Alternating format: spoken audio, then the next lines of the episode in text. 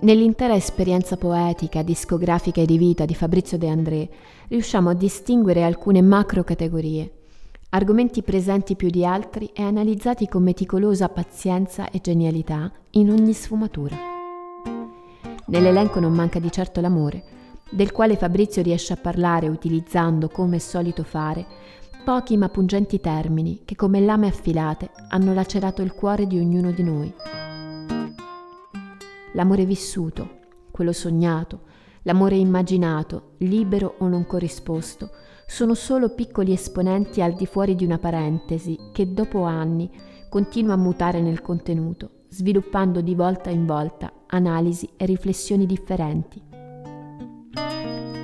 Tracciando una linea, chiudendo un altro piccolo cerchio all'interno della grande categoria dell'amore, mi piace pensare che De André abbia prediletto l'amore libero, dove la libertà rappresenta quel comune denominatore di storie di quotidianità, vissuta ed immaginata. Se estendiamo questa supposizione alle figure femminili da lui stesso narrate, troviamo sicuramente Barbara. È la storia di una donna che gioca all'amore, come descrive lo stesso De André in uno dei versi della canzone. Barbara racconta di una passione senza vincoli formali, un amore che sa essere anche spietato, che non conosce limiti e confini anche quando si rischia di ferire l'altro. Lei questo lo sa bene perché dallo stesso cuore infranto ha saputo riceverne il perdono. Barbara, a differenza delle donne della sua età, non desidera prendere marito perché sa già che ogni letto di sposa è fatto di ortiche e mimosa.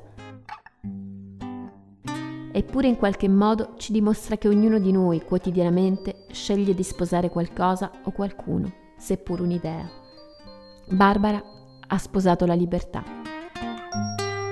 Questa stessa visione dell'amore possiamo ritrovarla in diverse pubblicazioni del cantautore, nonostante differiscano per anno di uscita.